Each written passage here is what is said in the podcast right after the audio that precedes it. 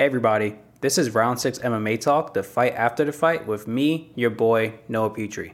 I know, I know what you're thinking. Another MMA podcast. I know, there's a lot of us out there. But if you like bold, unapologetic hot takes, a detailed, broken down view of the fight game, and of course, stomach hurting comedy, well, come to the right place.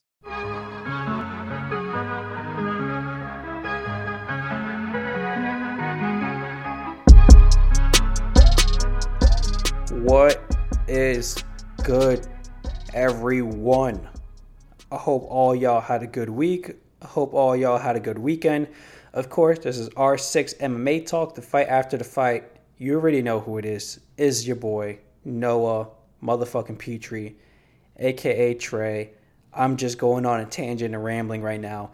So, this is episode six of the podcast. I want to get into the uh, last MMA event that we had, the last two MMA events that we had. One is UFC Fight Night, Volkov versus Rozenstruik, and then we had one championship. I believe it was one championship 158. I could have the number wrong there. I'm not exactly sure, but I'm pretty sure that's the number there. So a little bit of background of what's going on for the week. For the most part, my life is pretty fucking boring. Um, had a friend's birthday. Shout out to Josh he, him and his brother says they want to listen to the podcast. We'll see if they actually listen to the podcast. Those casual fucks They don't really watch MMA much. They watch UFC here and there. They know some of the fighters. Um, let's see if they actually do it. Besides that, was chilling Saturday, was chilling Sunday. It's hot as fuck in New York right now. Every time I have to record, I have to close all the windows, all the blinds to make sure no background noise gets in, and I literally bake like a fucking potato. It's so hot. Right now, I'm recording in my drawers, literally, just drawers. Drawers in front of a microphone, just recording. I probably look fucking crazy right now if anyone can see me. But when you're in this New York heat, man, there's nothing else you can't do. So I'm gonna get into the UFC Fight Night first, and I'll get into um, the one championship. After that, of course, you already know how the layout goes. I'm going to be going over MMA news slash drama. Then after that, the Petrie predictions for UFC 275. Jan Blachowicz against Yuri Prochazka. I nearly blanked out on their names for a second because their names are super European and I have to remember them. So let's get into this last fight night. So, of course, you know the layout and how I, I go about the fight nights and, and the fights and uh, all the MMA events in general. I go from the fights that happen first into the main card, going upwards, lastly being the main event. Uh, it's just easier for me when I'm watching the fights to take notes that way and I see everyone else do the opposite way around. So it's just my little niche to be different because I always try to be different as much as I can. I was always like that in general for almost basically everything. So I'm going to be going over Menifield against Mazarov. I believe that's how you pronounce his name. I'm just going to call Maz because I don't feel like pronouncing his entire name. You guys know who I'm talking about already. But dude, Menifield did a very, very, very good job coming out the gate hot shooting for a takedown, neutralizing Mazda striking, brilliant game plan all around. He scored a strong double leg, got into the crucifix position, which I truly, truly, truly love the crucifix position because one, it's one of those few positions that once you're in it, dude, it's almost impossible to get out. You can't, def- it's one of those like sure. As soon as you get caught in that position, the fight's basically over at that point because you can't defend any strikes coming at you, whether they be through punches or through elbows. I think if you're going to do elbows, it's going to cause the most damage. Both of your arms are neutralized literally in a crucifix like position, and you just got to sit there and take the punishment that your opponent is giving you. So it's one of those few positions that if you're able to effectively get it, it's a surefire win. Um, yeah, surefire win. So he was able to get the crucifix position he won through ground and pound TKO. Now afterwards, there was some hostility that I noticed. I, I they, they, you know, I didn't really see them having a beef before the fight or anything like that, or during the press or any of that kind of stuff. So it was kind of shocking that Menifield was so aggressive towards um, Mazarov. I knew Menifield; he's he's for the most part a very calm, cool, collected type of guy. Um, been watching his fights for years now, and I never seen anything like that come out of him. He's not someone who really hypes him up, hypes himself up for the fight, and really tries to find a way to hate his opponent. So I was kind of, you know, baffled, like, yo, why is he so aggressive after the fight? Afterwards, in the post press conference, we re- we come to find out that um, Mazov, Maz, basically, I'm just gonna say Maz, Maz, he was talking crap to Menifield while they were fighting. And, you know, he was just saying a bunch of different stuff. I think he was talking about Menifield's family or, you know, just talking crap. It got under Menifield's skin. Um, he won the fight afterwards. Still hostility. Says he's to, he saw him in the parking lot, was ready to fight him in the parking lot. I think the fighting in the parking lot is a little unnecessary. You don't have to go to that lengths, but then again, you know, if you know trash talk, some people can handle it, some people can't. Either way, he got the TKO finish. Shout out to him. Then we have Silva against Botelho.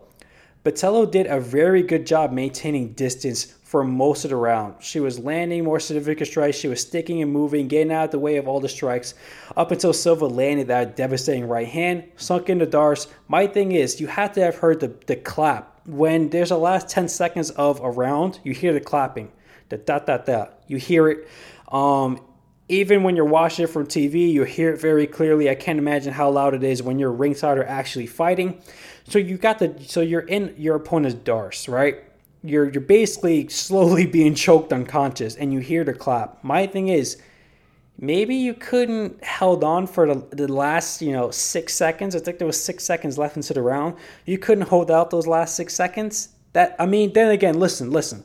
Obviously i'm not a pro fighter it's a lot easier said and done hanging on when you're literally about to be choked unconscious. I I wasn't in the dark, so I don't know how deep the Darce was or how close she was to a, to being choked unconscious already.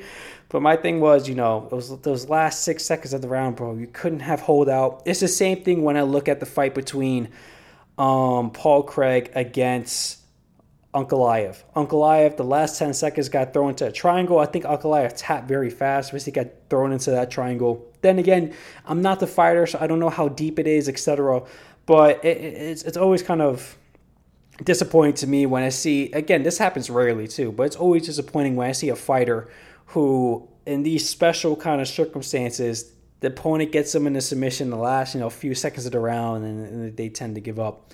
But then again, of course, I'm not a pro fighter. I could be getting shit for even bringing this up, but I'm just this is just an observation that I saw that I wanted to bring up. Now we're gonna get into Almeida versus Trizano. Almeida was doing a really good job the whole first round. He was landing more significant strikes. Um, he was not only was he landing more significant strikes, he was switching up his striking. Leg kicks, body kicks. I mean, leg kicks, body shots, punches to the head. Um, now, of course, all the all the strikes he was landing as well were all damaging strikes. So they weren't just like you know just throwing it to have volume. He was landing more of the volume, and he was landing all the devastating striking as well. All those all the strikes he was throwing was power behind those strikes. You can hear it. Um, you heard it on the TV screen. Me watching at home. I can't believe how loud it was being at the actual event. Now he does get rocked and dropped bad at the end of that round now, my thing is, who do you score the round for at that point? Because when I was looking after the round, you have everyone on Twitter saying, oh, it was 10 9 uh, Trizano, 10 9 Trizano. My thing is, okay, Trizano literally dropped him at the end of the round. Literally at the very end of the round. He, he couldn't utilize any real ground and pound or anything like that. So all the work that Almeida did up until that point for four minutes and like, you know, 40, 4 minutes and 40 seconds, 4 minutes and 50 seconds means nothing because he got dropped to the end of the round. When he was landing more significant strikes and landing the, da- the more damaging strikes too, that kind of doesn't make any sense to me. So for me, I pro- if I was a judge, I probably would have scored it maybe even a draw I feel like judges are so hesitant to, to, score draws nowadays, or just in general. They never want to score around a draw. They never want to score a fight or draw. It always has to be a winner, one case or the other, from round to round or from fight to fight. When in some cases, it's just easier and better to do that draw. Me personally, if I was a judge at that particular moment, yes, Trizano dropped him at the very end of the round, but he was getting his ass beat the entire round. So I would have possibly did it a draw. I mean, I guess if you're going to give it to someone, you have to give it to Trizano because he dropped his opponent. But then again, I just don't like the fact that you can be completely dominating your opponent for an entire round, but if you get dropped at the end of the round, you automatically lose, period. All the work you did to that point for that entire round, out the drain because you got dropped. I I just don't sit well with that to be honest with you. So I personally would have scored it a draw for that first round. And the second round was completely different. The second round, Almeida came in, he dropped his opponent. It was a clear 10 9, maybe even a 10 8. He, I think there was an accidental clash of heads, and it opened up a cut in Trizano, which is a very bad cut. I honestly thought they were going to stop the fight because the cut wouldn't stop bleeding. It wouldn't stop bleeding. When he got to the corner, the cut man was literally trying his best just to stop the bleeding as much as possible. It wasn't a big cut per se, you know, it wasn't like the cut that Nate Diaz suffered against Jorge Masvidal when they when they fought back in 2019. It wasn't like that. It wasn't a huge cut. It was, you know, a decent sized cut. He's definitely going to get stitches for it, but it just wouldn't stop bleeding. Usually, when a cut just doesn't stop bleeding, it keeps gushing. That kind of worries the doctors, and they want to call the fight right away. So I thought, you know, maybe they might have called it eventually, but there was no need for it. Almeida went in there, knocked his opponent out. Um, it was a very bad stoppage for Mark Smith, though, because after Almeida dropped and was on top of him, giving ground and pound, he was pounding him out for a while. Pause. That sounded super gay, but he he he was ground and pounding his his his opponent for a while there, for a while, and I I Mark Smith took a while to jump in to call the fight. It was, it was, a bad stoppage on Mark Smith, but either way, shout out to Almeida.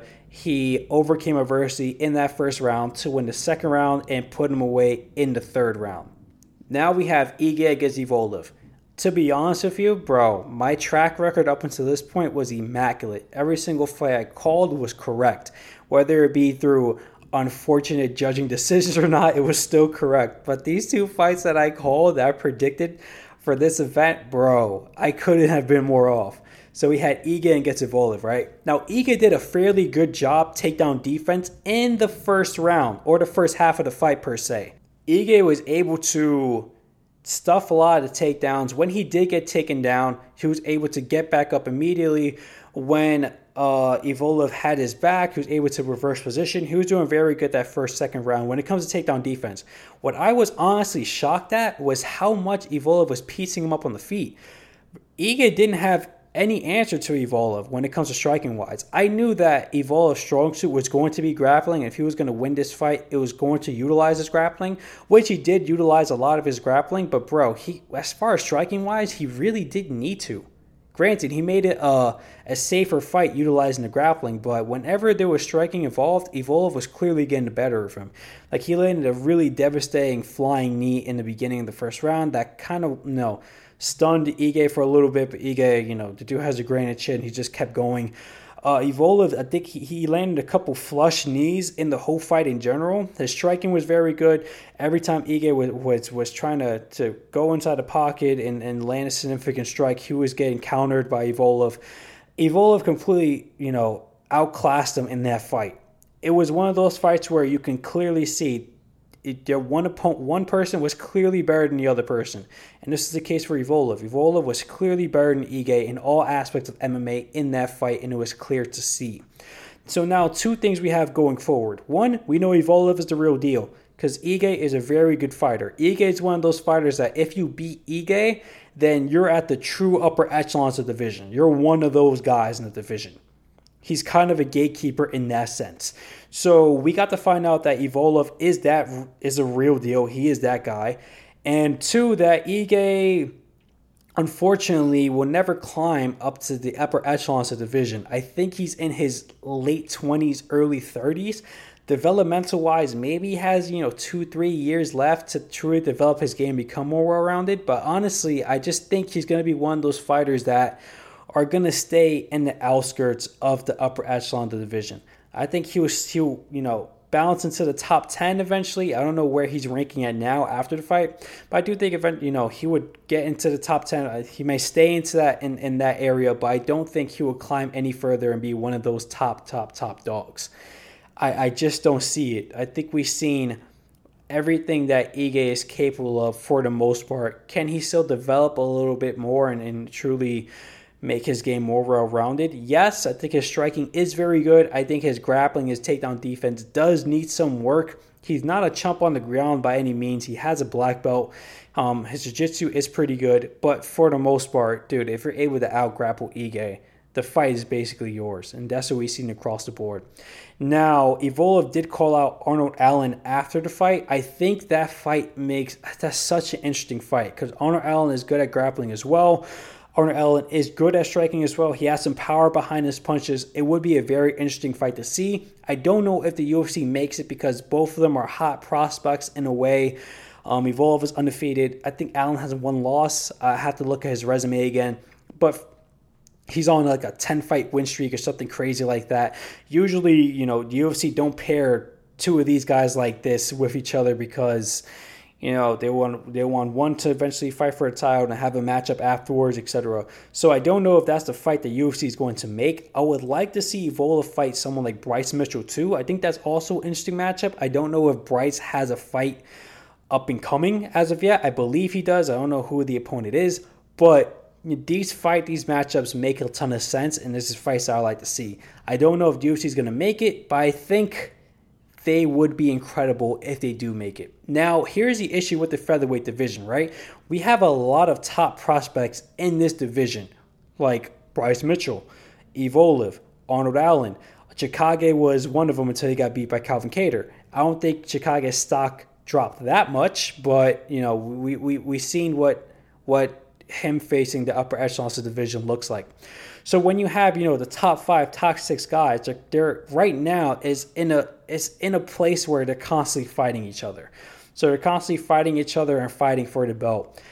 I want to see some of these top guys fight for the belt. I want to see some of these top guys, you know, go into fight the fight. I mean, some of the prospects, some of these up and coming guys, fight the top guys, possibly beat them, and start fighting for the belt. I want to see. I don't want to see constantly the same, you know, four, five, six people duking it out for the title all the time. That's kind of annoying and gets boring after a while. So I want to see some of these up and coming guys start fighting the upper echelons of the division, like a Kattar, like a Yair, like Brian Ortega, like Korean Zombie, like those kind of guys. Uh, Alexander Volkanovski, Max Holloway. I don't know if you know, people like Arnold Allen, Bryce Mitchell, and Evloev can beat those top guys. I'm not sure yet, to be honest with you. I probably wouldn't favor them to fight to, to, to fight some of those guys, but I these are fights that I really want to see going forward. And now we have Volkov against Rozenstruik. My fucking god, was I wrong about this one? This is how I thought the fight was going to play out, right? I thought Rozenstruik was going to do Rozenstruik, be Rozenstruik, which is literally not throw much at all. Um, wait for the counter strike, capitalize it, and knock out his opponent. I thought Volkov would be more timid because he knows the knockout power in Rozenstruik, and he got dropped his last fight and submitted by Tom Aspinall, which was literally not that long ago. So I thought maybe he would be more timid in the fight, not throw as much. But I think Volkov have a beautiful game plan going in. He went in there he stuck in the pocket. He was hitting. He was hitting Rozenstruik with constant combinations. I think a head kick rocked Ro- Rozenstruik or a right hand, one or the other. Maybe the head kick followed up after the right hand, but he landed it and he stunned Rozenstruik. I didn't expect Volkov to put him away, but he hit him with the TKO which is I think is Volkov first ever TKO ever. God, I could have been so wrong about these last two fights. Is incredible. That's why you love MMA because you truly don't know what's going to happen. You could be watching MMA, you know, since it began, and you think that you know all the patterns and everything else, and you've seen this before. And at times, you just get shocked, which is the beauty of the sport, which I enjoy so much. But was now the, the talk of the MMA community was was it an early stoppage? I don't know if it was an early stoppage. To be entirely honest with you. I think maybe Herb Dean could have, you know, let it play out a little bit longer because Rozenstruik wasn't completely out. He was covering up. He was taking some big shots. I don't think maybe I'm not. I really, really, really don't think anything would have changed as far as outcome wise because Rozenstruik is not a grappler. If Rozenstruik would have went into a grappling position right after being rocked or on the fence like that, then I would have said it was it was more of an early stoppage. But I'm not really complaining about the stoppage because I don't think the outcome would have changed any which way from what we originally saw. So, as far as both guys go, it's it's one of those fights that yeah, it was a exciting TKO stoppage, but it really doesn't do that much for either man because we knew what the you know the upper echelon of what Rozenstruik can do, and we know the highest peak that Volkov could do. We've seen them fight against the very top elite guys in the division. We see them lose to those guys. Granted, both men have only lost to the very top of the division, but we've seen where they cap off at for the most part, both men. So it was one of those fights that, you know, it wasn't like the co main event where we saw someone who we're trying to see what his potential, what he can rise to we, we, we, we know what both Volkov and Rozenstruik are truly capable of in the division. But either way, it was a solid victory for Volkov. Shout out to him. That back tattoo, if he has, I think is, is Japanese based, is very, very good. Typically, MMA tattoos fucking suck. Most people tattoos in general suck. That's the thing. If you look at most people have tattoos, if they have a lot of tattoos, almost all of them suck. There's probably one that's very good, but the other ones are probably garbage. Now, when you have very intricate tattoos like something that's traditional Japanese or that kind of stuff, you want to go to an artist that specializes in that. You're going to have to pay top dollar. It's going to be very expensive. You're going to be many hours under, you know, the tattoo pen, tattoo needle, etc. So the fact that he has a very good tattoo, when you see a very good tattoo in MMA, it truly stands out to you because there's so many fucking bad ones. I think he has one of the best. Him, Dillon Danis has a really good one. I didn't want to talk about him because he's, you know, a hot mess. But his tattoos are very good. Vettori's tattoos very good. Those are exemplary tattoo work in MMA. Most people tattoos MMA again suck fucking ass. Now I want to get into one championship. I'm not really gonna get into the fights to one championship because I I don't watch one championship as much, to be honest with you, for the fact that the events don't happen that often. Like this event that just happened, the 158, I believe that's the number of it. The next fight will be in another month and a half. And after that, I don't even know when the next fight will be after that. So they don't have a truly consistent schedule like the UFC that you can watch back to back to back so you can become very familiar with their fighters, unfortunately. But from what I've seen from the product, I'm just going to be going over what I've seen from the One Championship product, what I like about it, what I don't like about it, what could possibly be improved on, and etc. etc. But for the most part, what I've seen from One Championship, I like. I honestly like. I like the product of One Championship. I prob I as far as MMA promotions go, of which ones I prefer to watch, far as overall product wise, is UFC, of course, number one. And I would say one championship number two. I do like Bellator. I think Bellator has far better fighters than one championship. One championship has some good fighters, don't get me wrong, but as far as you know, overall talent pool, I think Bellator's talent pool is far higher than one championship. But I think that the overall viewing product is better than Bellator. And the reason for it is, is like the overall layout, the lighting, um, the announce team needs some work. I'm going to go over that as well. But as far as me, viewership, I personally like it more than watching Bellator. Um, one championship doesn't have that tournament format. I'm not a fan of the tournament format. I'm going to be honest with you. I don't care for tournaments. I truly do not give a shit about tournaments. I don't care for them. I don't care. I think UFC is rolling out a product called the Road to UFC, and they're doing a tournament format. That's interesting. I would like to see that, to be honest with you. Maybe I'm just a hypocrite. But then again, as far as most tournaments go, I really don't care for them. I'd very, I, I don't care for them. So I like that Bellator. I mean, I like that one championship doesn't follow that specific you know product set there. Um, I do think you know the overall lighting and aspect of of one championship is better than Bellator. I do like the whole clapping thing or you know the bell afterwards when the fight is done. I don't know why I really really like that. Maybe it's a nostalgia feeling to it, but for some reason I oddly like that. Um, I like the rule set for a one championship more than Bellator. I like knees to a grounded opponent. I love that. I love kicks to a grounded opponent. You know, maybe you, you maybe you know you can't be stomping on someone's head when they're when they're you know face first to the ground or something.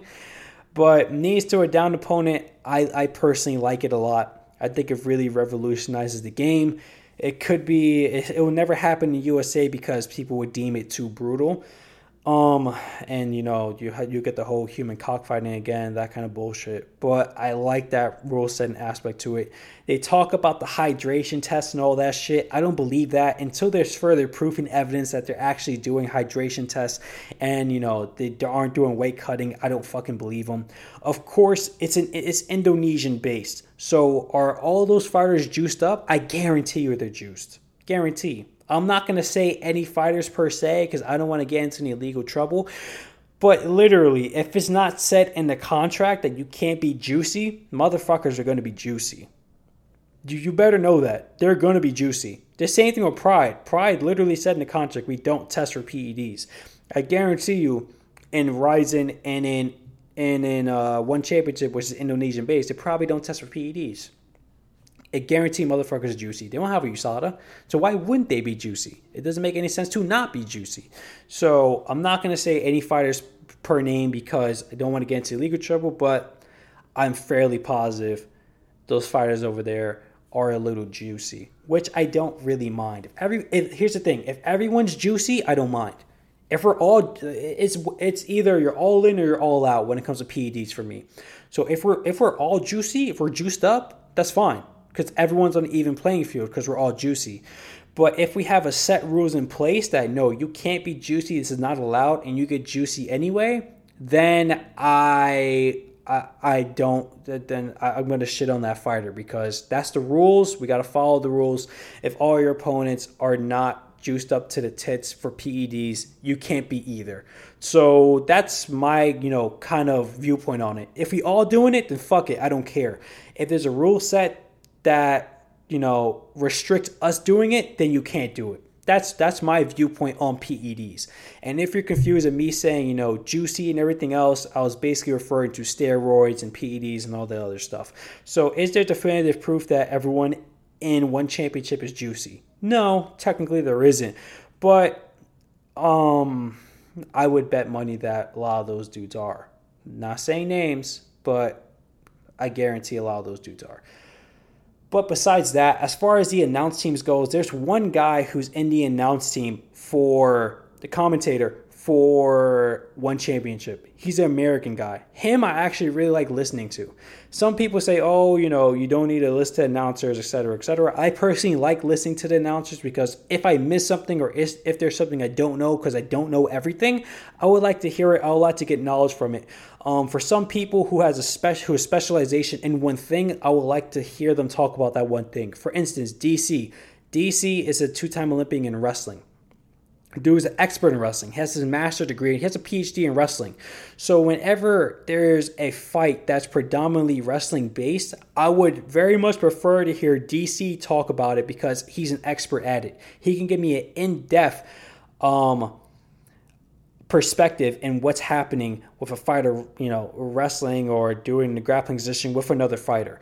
So I like listening to the announcers. I do think that they contribute to the fight and they contribute to the overall product. So the American guy who's in one championship, I think he's he's very good. He's very knowledgeable about the the about MMA and the fighters in general. He speaks with a lot of enthusiasm. It's clear that he loves covering the sport of MMA. Now the other dude, I don't know what accent he has. I don't know if it's UK. I don't know if it's Australian. I don't know if it's South African. I'm not a fan of him, to be honest with you. He kind of reminds me of of of a uh, Mike Goldberg with an accent, with some kind of fucking country accent. I really can't distinguish what accent that is. But he kind of reminds me of of a Goldberg in that sense, where someone who has a great voice, who you know reads the sponsorships and shit like that in between the fights and that kind of stuff who has like who throws in one liners here and there into the into commentating and that's basically about it. I do think that the american dude and that dude with the accent don't have that good of chemistry because when you hear them talk sometimes they talk over each other. Sometimes you know the american guy would say one thing but the other guy is trying to say another thing that's completely opposite to what the fight even is or what's even going on. I don't think they have the best of chemistry there um, so as far as commentating team, I think one of them is good. I think the other one isn't good. Another thing I like about One Championship is you could view it on the app. I mean, you can view it on their website, onefc.com. I love that. I fucking love that. Even if I can't watch the fight on the day of because it came out on Friday, Friday morning. I think the main card started at 8:30, which is around the time I start work. So I wasn't able to see it. I did watch it afterwards. I was able to watch all the fights afterwards. Um, the website is good. The loading speed is good. The video was quality. Everything was. I love the fact that I can just watch it for free on the website, no problem. I love that. That's fucking amazing. And they have it split into fights. So you don't have to watch, you know, the entire thing, every single commercial, etc. They have everything split into fights. So I personally like that aspect of it. I think one thing they do that's interesting, not necessarily good or bad, is during the after in the fights, after each and every single round, there's a point where they play music, like in between the rounds, where the fighter's resting and talking to the coaches. Now on TV, you can still hear the coaches. You hear the music in the background. It's not that loud. You can hear the, close, the coaches perfectly clear.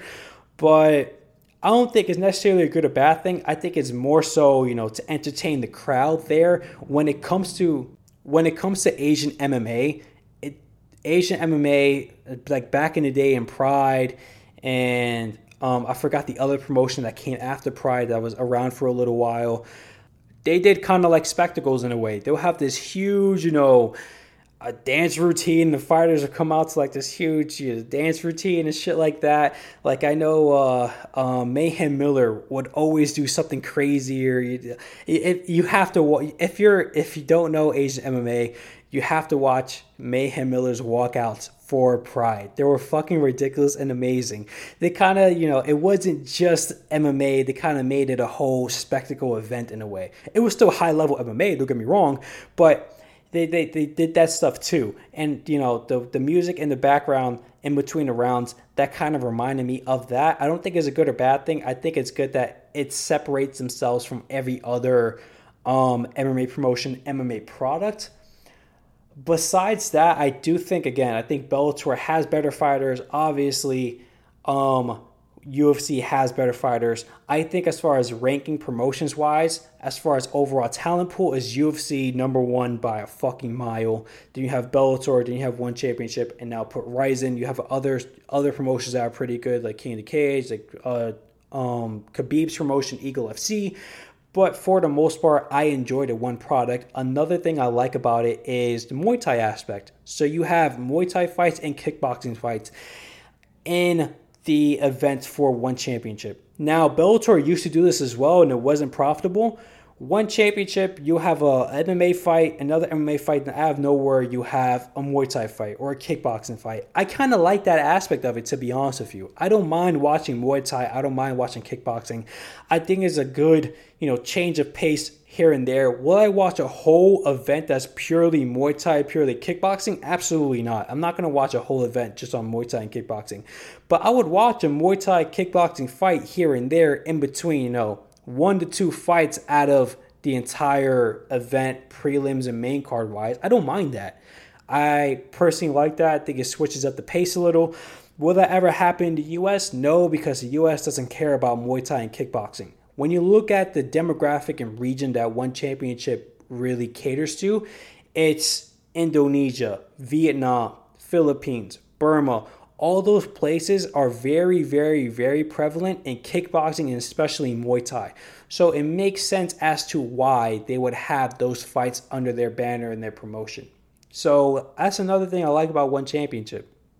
And they have Rich Franklin, a fucking, you know, one of the best middleweights to ever live. So um, I like One Championship. I'm a fan of One Championship. I'm going to be covering it more often. The reason why I didn't go over the fights is because I truly don't know that much about the fighters.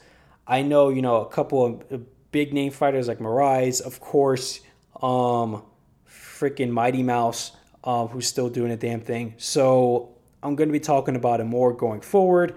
But all in all, I'm a fan of their work. Now I'm going to get into MMA news slash drama. So Eugene Bareman, who is the head coach for City Kickboxing, who is the head coach for Alexander Volkanovski, he says that Oliveira is a harder matchup for Volkanovski than Islam is. And he goes to explain as to why. So he says Oliveira all around is just overall it's just more well rounded than Islam. He says Oliveira has very striking. He has good grappling, good wrestling, and he has an incredible ground game. He would be more of a challenge than Islam. I do agree in that aspect. I do 100% agree in that aspect. I think I think Volkanovski is very good striking wise. Very, very good striking wise. I think on the feet, that's a fight that Volkanovski could win. Now, we haven't seen Volkanovski fight at 155. That's the thing. Granted, the dude used to be a rugby player. He's like five foot six. He's a short king, a literal short king. Five foot five, five foot six. He used to be 230 pounds as a rugby player. The dude is jacked. His legs literally look like like tree trunks. So even though he shrunk down to 145, almost losing 100 pounds basically, his frame still carries is still able to carry that weight easily he probably walks around 160, 165. So him going to 155 would not be a problem for him at all. I think he would look just as good as 155 as to 145. Now the difference is you're fighting bigger opponents. You're fighting people who hit harder. Oliveira looks like a very skinny guy. He looks like a very skinny, unassuming guy. The guy hits hard, man. Every every person he's he's putting guys away. He completely knocked Gaethje on his ass before he was able to tap him. He TKO Michael Chandler. Granted, Michael Chandler isn't the best example because he is kind of chinny, but Gaethje's not chinny at all. So as far as striking wise, Volkanovski gets hit and Volkanovski gets rocked and Volkanovski also gets dropped.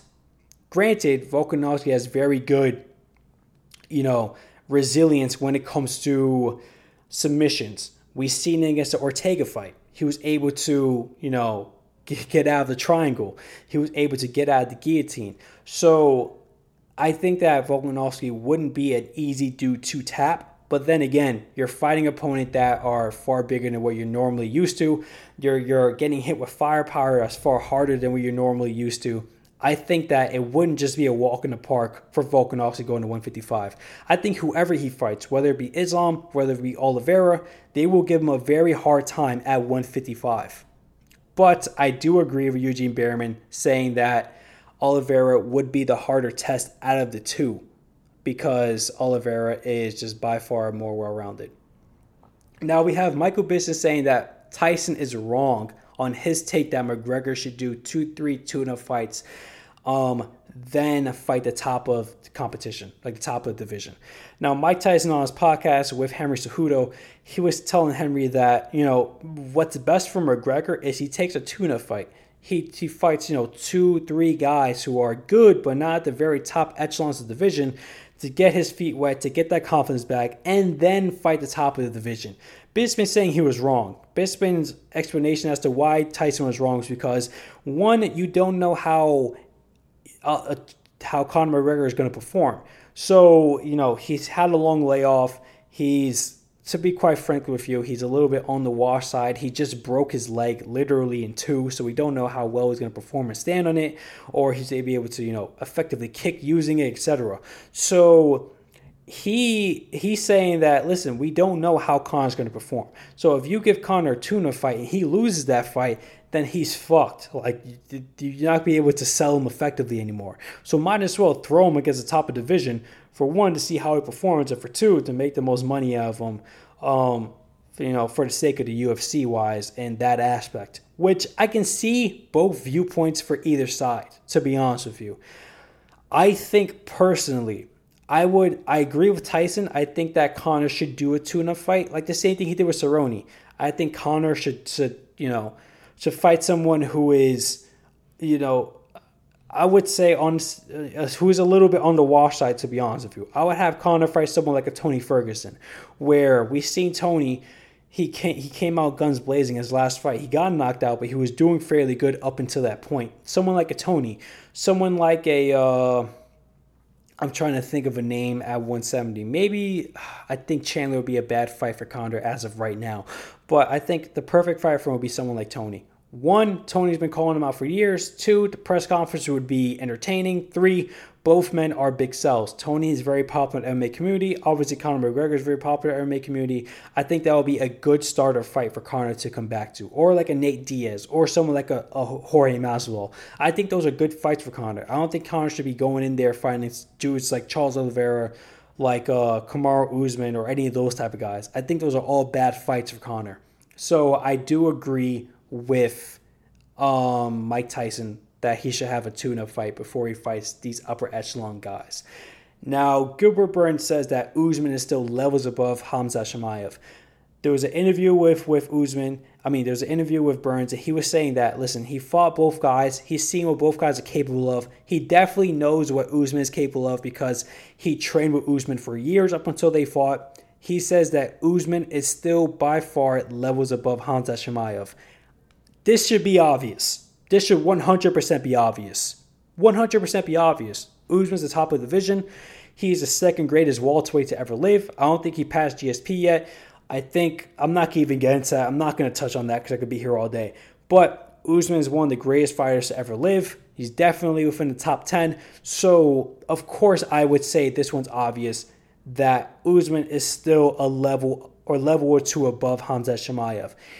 Now, I've seen where I saw this is on Twitter. I think it was by MMA Junkie. Shout out to them. But I saw on Twitter, and I always read the comments when I see posts like this because I want to see how other people in MMA community are thinking. And a lot of those dudes are in denial. I'm going to be honest with you. A lot of those dudes are saying, "Oh, you know, uh, you, he he didn't stick to the game plan. He didn't stick to the game plan. We didn't see how good he really is. We didn't see how well he truly performs." He's like, "Oh, Burns is just salty because he lost to someone who was ranked number ten when he's you know he's number two, and etc. etc." Listen, the fact that Hamza didn't stick to the game plan should be alarming to you that's not something to be proud of as far as, oh, he even though he didn't stick to the game plan, he still fought this good. You can't do that against these top guys. You cannot stick to your game plan against someone like Colby. You cannot stick to your game plan against someone like Usman. The fact that Hamzat really thought he was going to go in there and do to Burns what he did to everyone else is fucking ridiculous. I knew that wasn't going to happen straight off the jump. I knew that Burns was going to give him a run for his money. Personally, I think Burns won that fight. I'm not going to get into that I could be here all day on it. I watched the fight three times, and every single time that I watched it, I give it for Burns. But either way, yeah, just it, you can you can argue that he did win. If you want to argue that Hamzat win, cool. I'm really not going to object to it too much because if it was a five round fight, I know he definitely would have won because Burns was gassing. But you can't sit there and say, oh, because it didn't stick to the game plan, you know, we haven't seen, you know, then Usman would definitely be smoked by Hamzat. Bro, if you're not sticking to the game plan and that's your thing to not stick to the game plan to get into a firefight, you're not going to do that against Usman. It's not going to be a, a, smart move for you. So I do think that Usman is a step or two above Hamza. I think if they fought, er, Usman would clearly win and show you why he's the best in that division right now. So I thought this was obvious, but apparently the MMA community is delusional. I'm not fucking surprised at all. Now we have Jeff Molina, right? Jeff Molina, um, he's not a very known fighter he made a post that basically showing off the the uh, the LGBT Pride Month shorts that the UFC does every single year. They've been doing this for like three, four years now. This is not new shit. You see it every year around this time. They released the Pride shorts, and, and Jeff Miller was like, "Hey, I'm excited to to wear these shorts in the octagon for my fight to represent Pride Month." Now, a lot of people in MMA, the MMA sphere, and the fans thought he was gay. But besides that, they shitted on him for it. They shitted on him for wearing pride shorts. Basically, here's the issue with MMA fans, right? MMA fans are basically the demographic for MMA is like alt right or ultra conservative. That's the overall demographic for MMA. Those are the people who watch MMA. When you see someone who shits on MMA fans and say a bunch of shit about MMA fans, how they're inbreds and how, you know, disgusting people and etc., they're kind of right. I'm not going to lie to you. It's sad. It really is sad because they are kind of right. I can't, if someone says, yo, I don't watch MMA because their fans are shitty, I can't even argue with them because it's correct because these fans are shitty.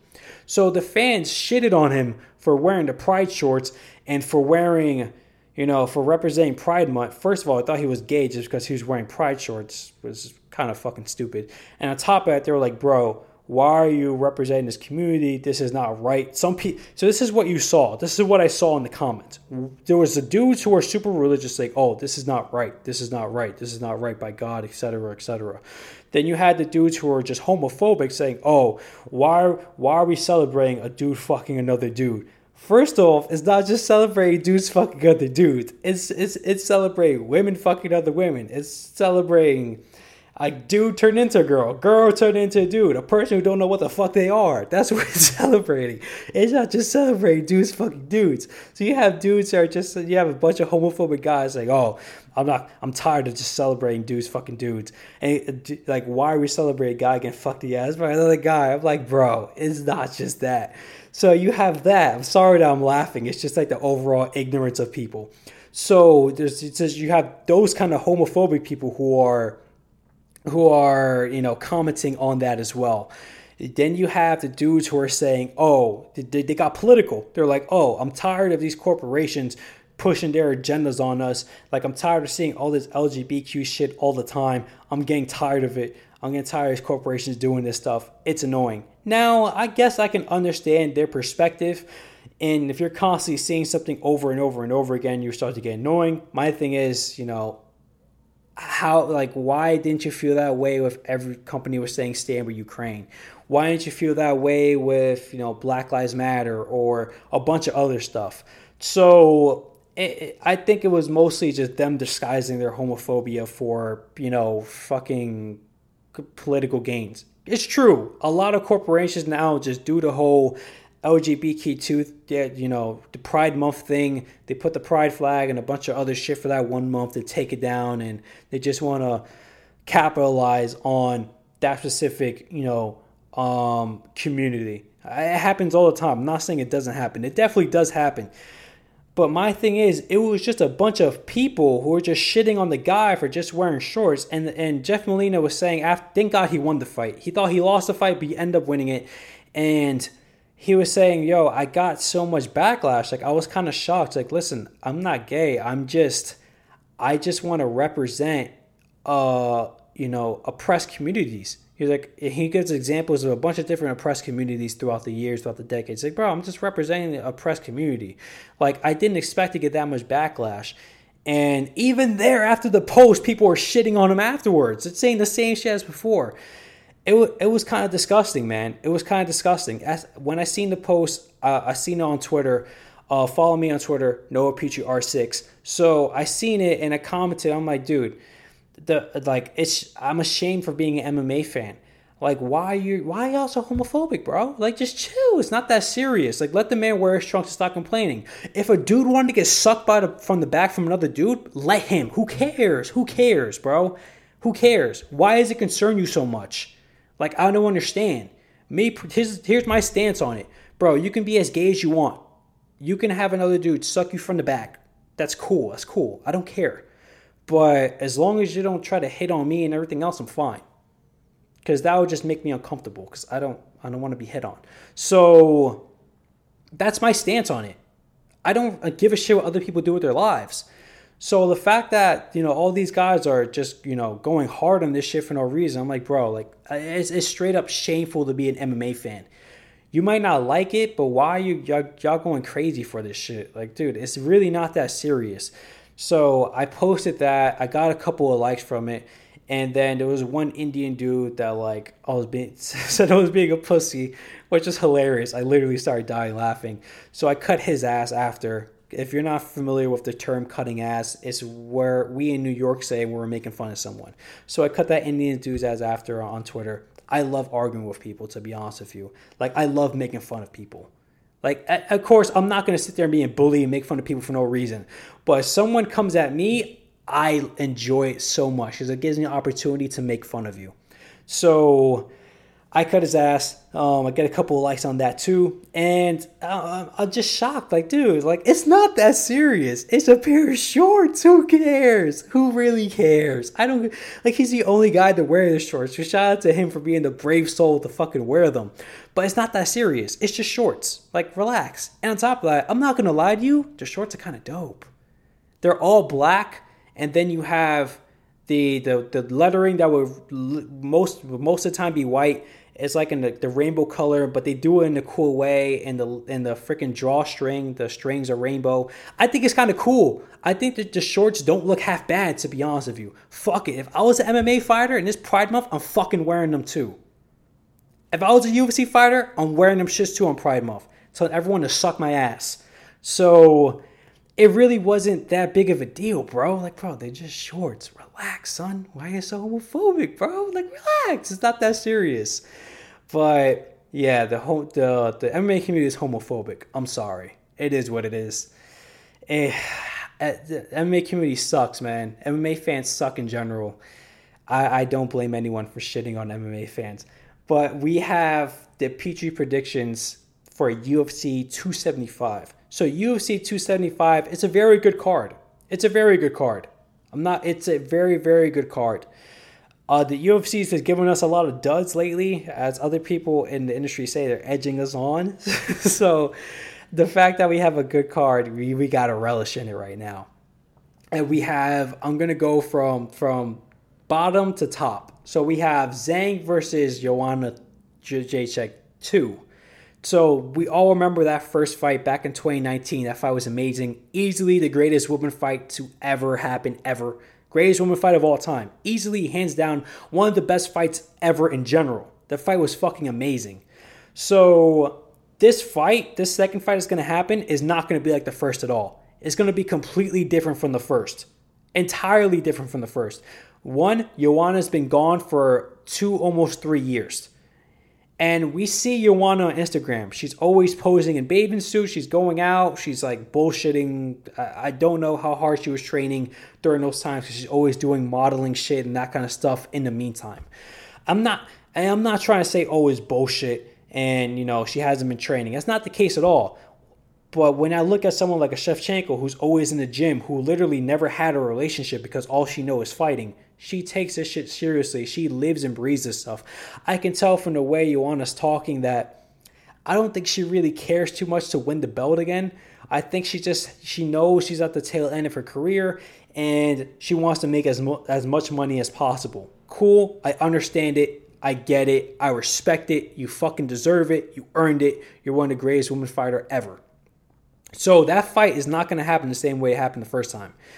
Zhang has improved in her grappling. I think Zhang, I think this fight, I think really Zhang will be very much grappling heavy in this fight. It wouldn't be the you know kind of striking brawl it was the first time. I think Zhang is going to come out the gate doing a lot of grappling for the most part, and I think she'll get a I think she'll get a split the split decision victory. I'm not going to call the rounds so she will win because that's crazy, but I do think she'll win two out of three, and I think it's mostly going to be because of her effective grappling and wrestling. Then we have Valentina against Ty Santos. Ty Santos, I think, has a Muay Thai background. I think she was a Muay Thai champion. She's ranked number five or six in the division, fighting Valentina Shevchenko here's the thing, right? I'm not going to write off Ty Santos. I'm not going to say that she has no way in hell to beat Valentina Shevchenko. That's not the case because Tai has very good striking. But here's the thing Valentina is so fucking well rounded. Valentina is easily the most well rounded woman fighter of all time.